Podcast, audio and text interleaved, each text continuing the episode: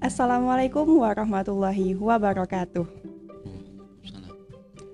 Radio Fuad IAIN Bukit Tinggi GRMB. Selamat sore Sobat Fuad semuanya. Apa kabarnya hari ini? Sehat kan? Jangan lupa untuk tetap patuhi protokol kesehatan karena kita masih berada di masa pandemi COVID-19. Jangan lupa untuk tetap makan karena makan itu penting. Yang nggak penting itu kamu di mata dia. Oke, langsung saja. Masih bersama saya Siti Bunaya yang akan menemani Sobat Fuad semuanya dalam satu jam ke depan. Nah, pada kesempatan kali ini kita ada edisi spesial banget. Pasti Sobat Fuad semuanya penasaran kan? Jadi kita akan bincang-bincang santai bersama dengan salah satu orang yang sangat berpengaruh di kampus kita IAIN Bukit Tinggi. Siapa ya kira-kira? Nah, kita akan berbincang-bincang santai dengan Bapak Dr. Nunu Burhanuddin LCMAG selaku Dekan Fakultas Usuluddin Adab dan Dakwah. Tepuk tangan dulu dong buat kita semua. Oke teman-teman semuanya. Sebelumnya kita sapa dulu dong Bapak Nununya. Assalamualaikum Pak, selamat sore. Waalaikumsalam warahmatullah. Selamat sore semuanya. Sore Pak. Ah, bagaimana kabar Bapak hari ini? Alhamdulillah baik-baik saja. Alhamdulillah, semoga kita semua baik-baik saja ya. Nah, Pak, pada sore hari ini kita akan berbincang-bincang santai sih mengenai orientasi kampus. Jadi, eh, kita akan memberitahu kepada eh, mahasiswa FUAD khususnya tentang orientasi kampus IAIN Bukit Tinggi tercinta ini. Jadi, eh, saya nih akan mewakili teman-teman semuanya bertanya dengan sistem piramida terbalik yaitu yang bakalan saya tanyain tentang sejarah kampus kita nih Pak. Bagaimana sih sampai berdirinya IAIN Bukit Tinggi? Eh, Assalamualaikum warahmatullahi wabarakatuh. Waalaikumsalam warahmatullahi wabarakatuh. Dalam bincang santai ini kita mengeksplorasi tentang sejarah kampus ya. Ya Pak. IAIN Bukit Tinggi ini dulunya adalah salah satu perguruan tinggi swasta ya, di Bukit Tinggi. Ada namanya Darul Hikmah. Kemudian seiring dengan perkembangan waktu, perguruan tinggi Darul Hikmah diakomodir menjadi salah satu bagian dari perguruan tinggi di Sumatera Barat yang hari ini jadi UIN Imam Bonjol Padang. Kemudian di tahun 97 ya. Jadi se- sebelum tahun 97 itu eh, ini salah satu fakultas di yang hari ini dimiliki oleh UIN. Ya, belum. masih Kemudian masih fakultas tarbiyah, fakultas syariah ya, fakultas syariah. Jadi basically ya ini dulu adalah syariah. Kemudian tahun 97 eh, beralih status menjadi sekolah tinggi agama Islam. Dulu adik-adik mungkin dengar eh, STAIN ya. itu sejak 97 dan saya sendiri masuk ke sini tahun 2000 ya ketika menjadi STIN itu kampusnya di eh, Garege di Grogol lupa saya. Garege ya. Kemudian eh, berkembang. Dulu hanya beberapa prodi. Kemudian tahun 2006 sampai 2010 kita kembangkan itu. Saya lihat Pak Ismail dengan Ibu Rida sangat eh, apa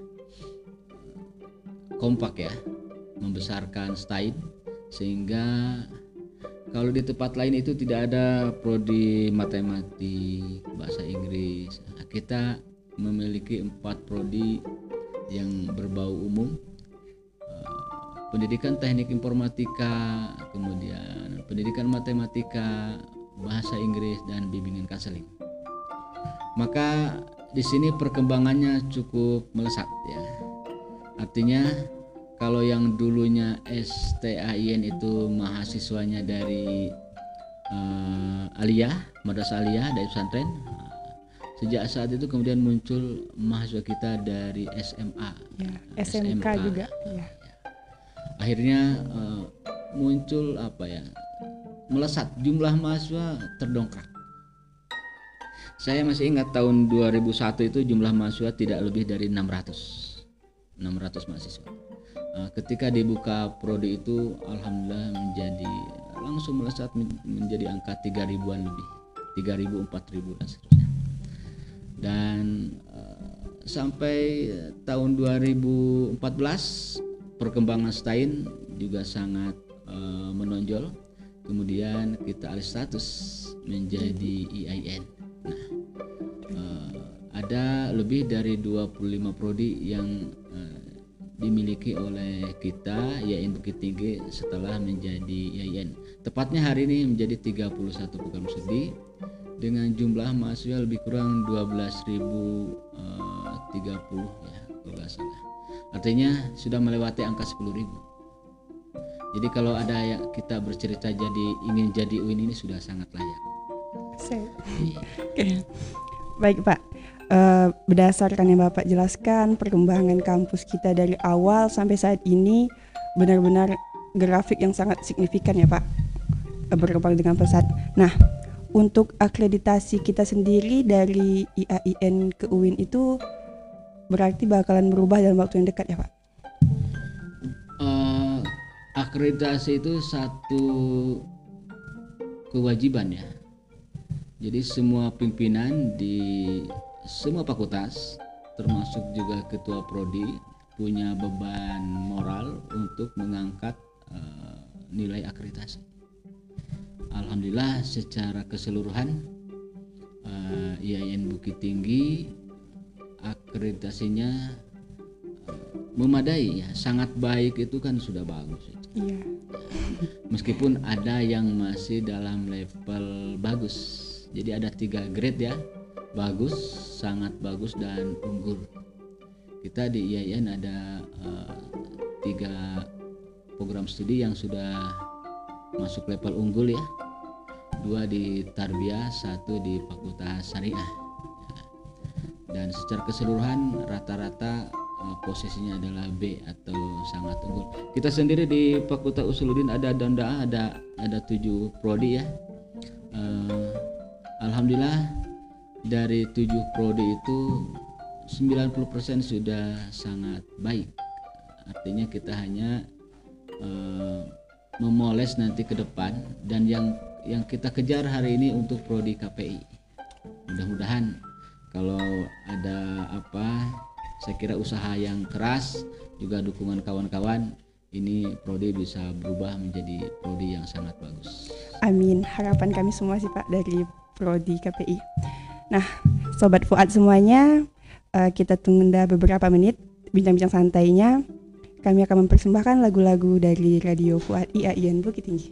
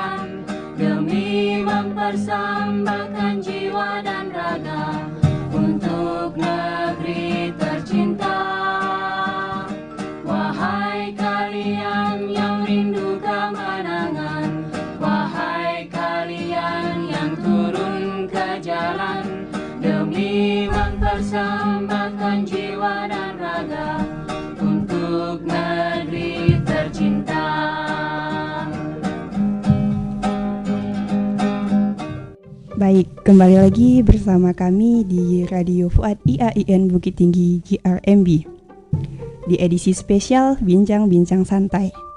Nah, lanjut ke pertanyaan selanjutnya ya Pak.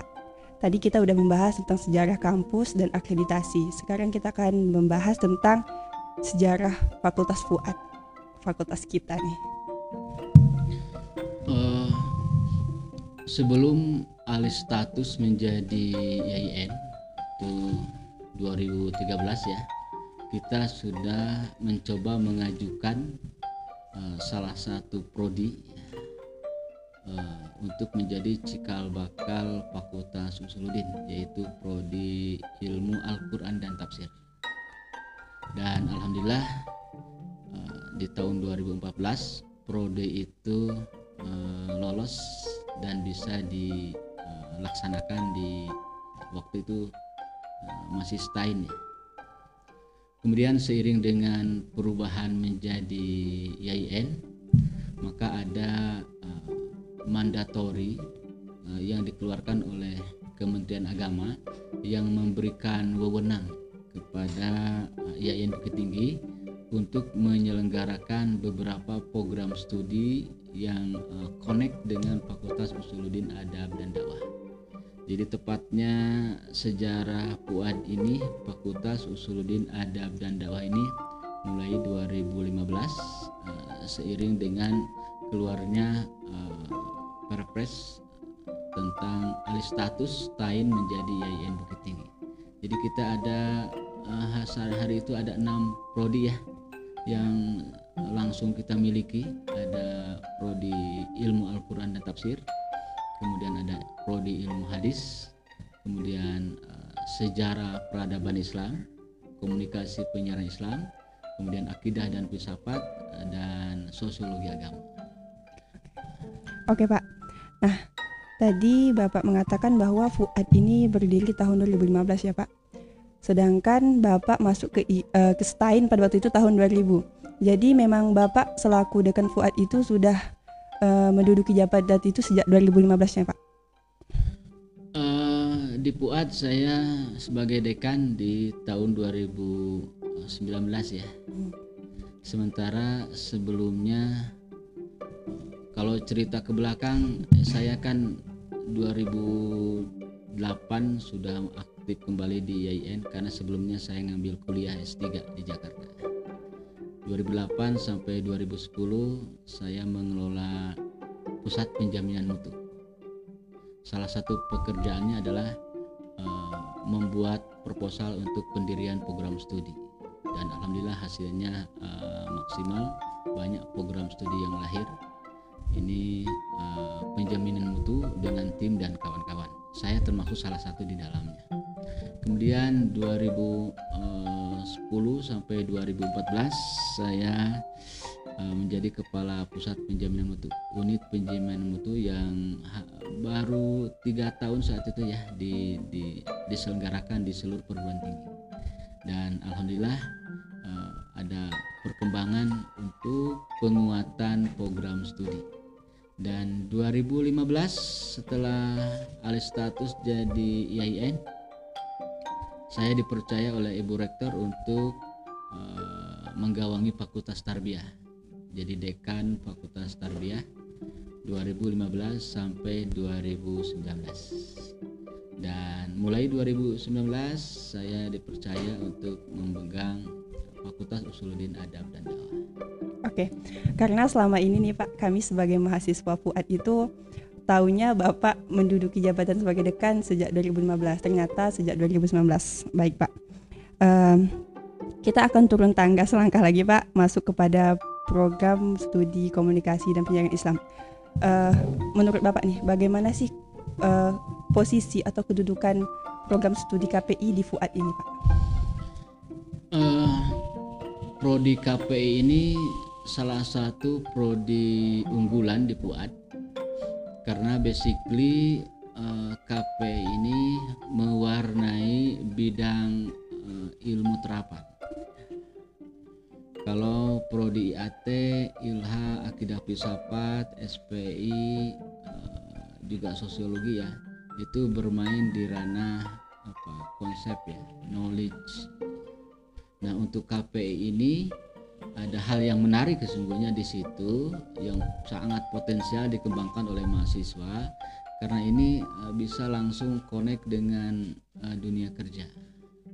Jadi ada konsep tentang apa itu dakwah, ya. ada konsep tentang siar agama, ya.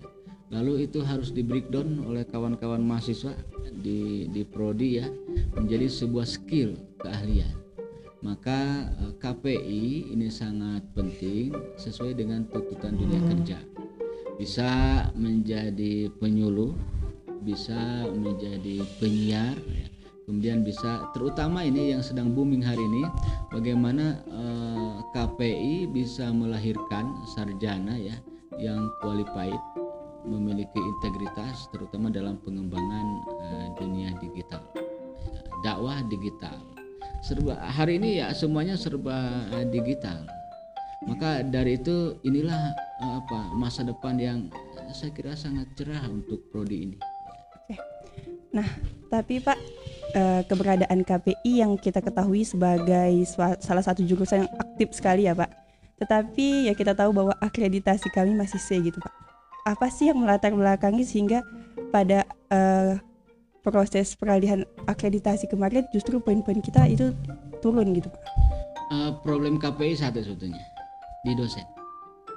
Di antara semua prodi yang ada di Fakultas Usuluddin Adab dan Dakwah, ini adalah prodi yang dosennya paling muda dosennya yang hampir keseluruhannya baru paling tinggi pangkatnya asisten ahli sementara uh, prodi lain lektor sudah banyak.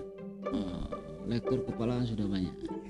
Nah dosen yang masih rendah pangkatnya itu berpengaruh ke capaian prestasi.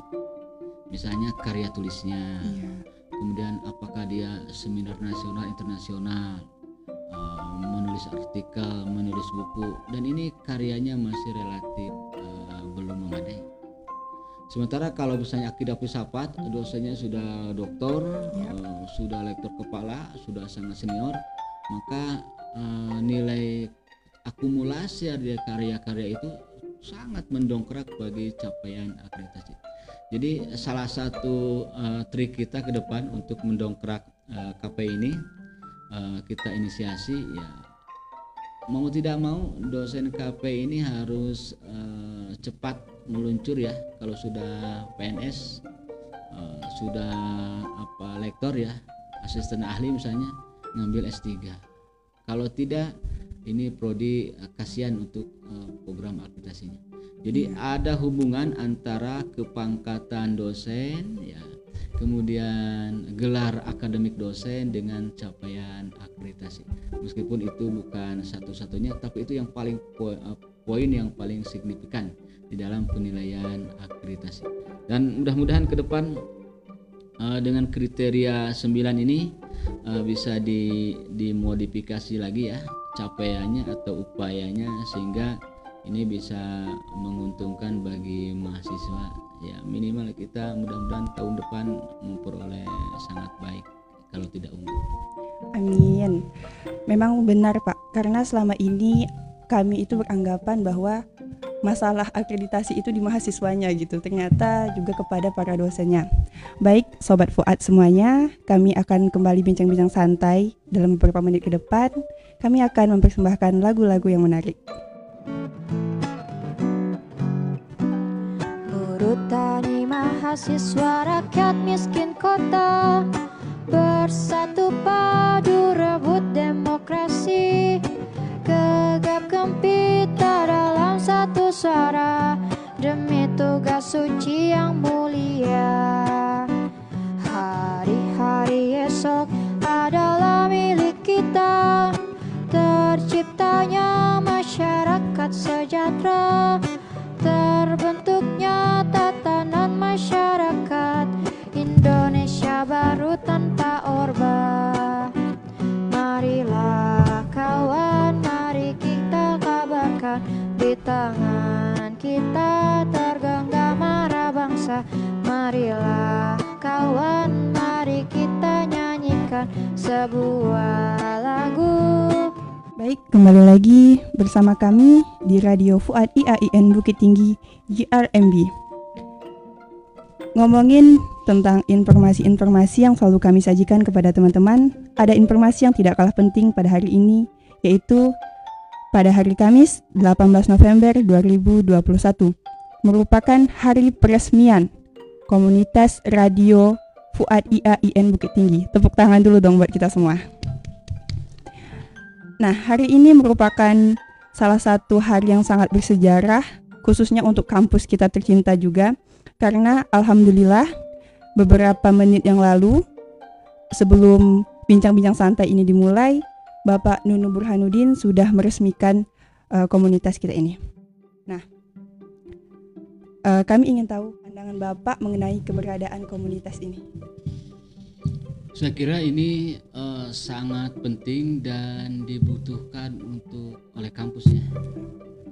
Jadi membangun kampus itu harus sinergi semua pihak. Jadi yang disebut masyarakat kampus itu ada uh, dosen, ada tenaga kependidikan, kemudian ada mahasiswa, ada masyarakat kampus. Masyarakat kampus termasuk uh, satpan CS itu masyarakat kampus semuanya harus sinergi nah yang paling dibutuhkan oleh IAIN hari ini juga kita Fakultas Tarbiyah dan juga Prodi KPI misalnya uh, bagaimana mahasiswa bisa uh, berkreasi ya, ya Pak. berinovasi uh, mengembangkan karir uh, baik karir akademik maupun uh, karir di luar akademik Artinya apa? Kalau karir akademik ya mahasiswa prestasinya IP-nya bagus ya selesai paling lama itu 10 semester paling lama itu. Syukur-syukur di bawah 4 tahun 7 semester, 8 semester, nah, bagus itu. Itu berimbas ke akreditasi sangat fundamental.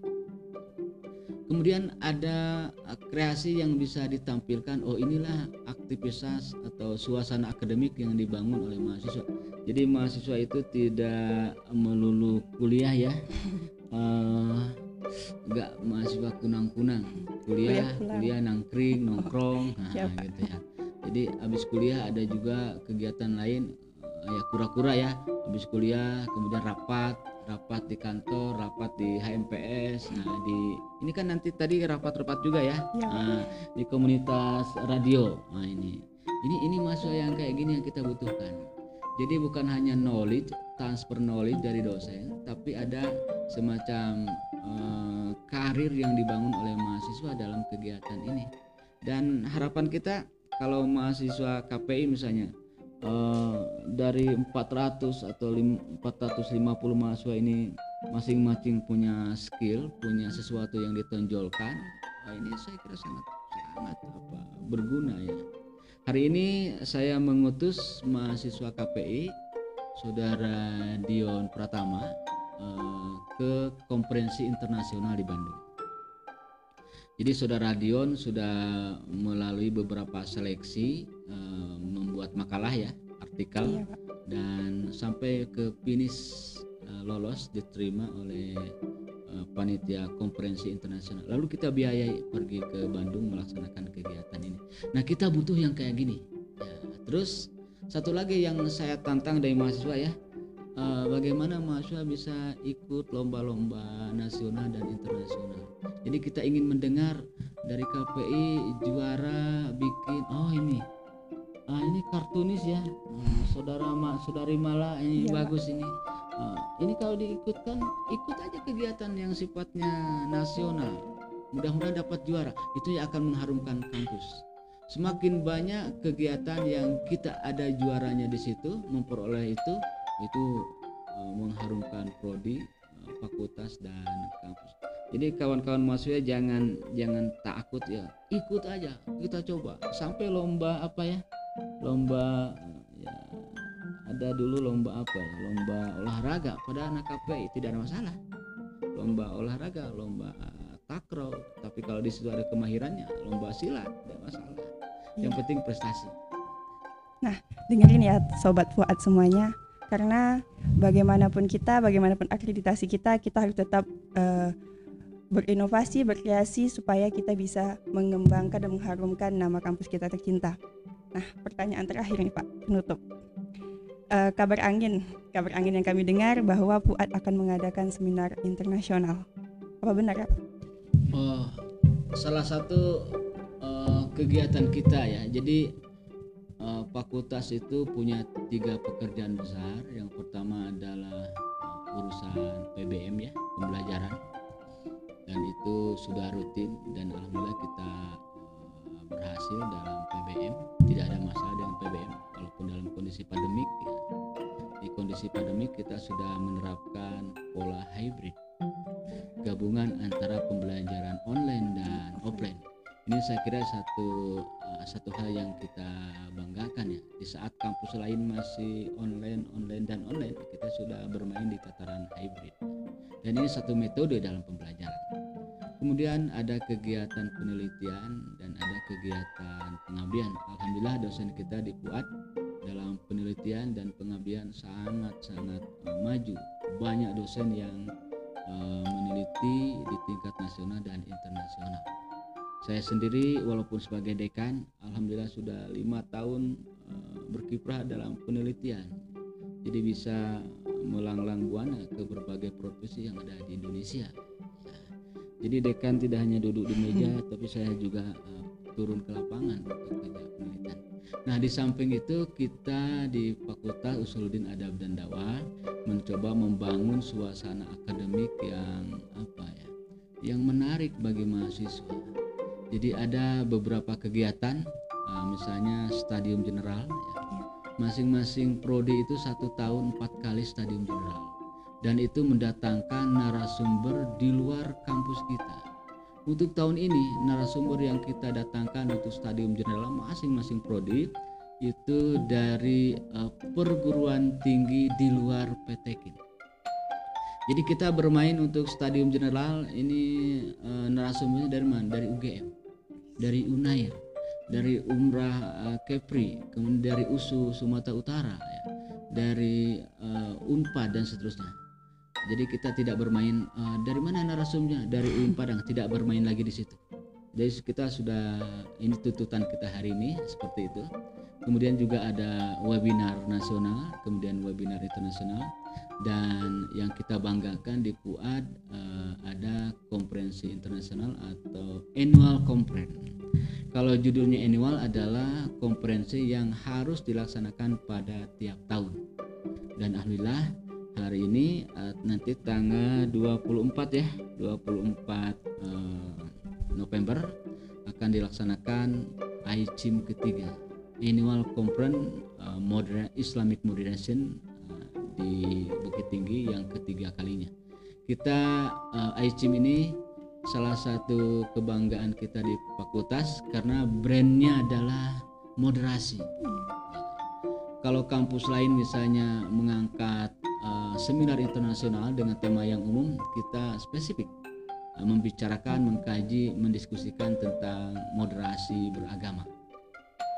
Dan untuk uh, proyek ICIM ini mulai dari ICIM 1, 2 dan 3 narasumber yang pernah kita datangkan alhamdulillah sudah lengkap dari berbagai negara. Kita pernah mengundang dari Amerika, dari uh, Canberra ya, Australia, kemudian dari Singapura dan untuk tahun ini kita akan menghadirkan narasumber dari Iran ya Al Mustafawiyah University Iran kemudian dari UKM University kemudian dari uh, Thailand kemudian dari Filipina dan juga kolaborasi dengan beberapa lembaga uh, Indonesia yang sudah ma sudah mapan ya di Jakarta LSAP dan lain-lain.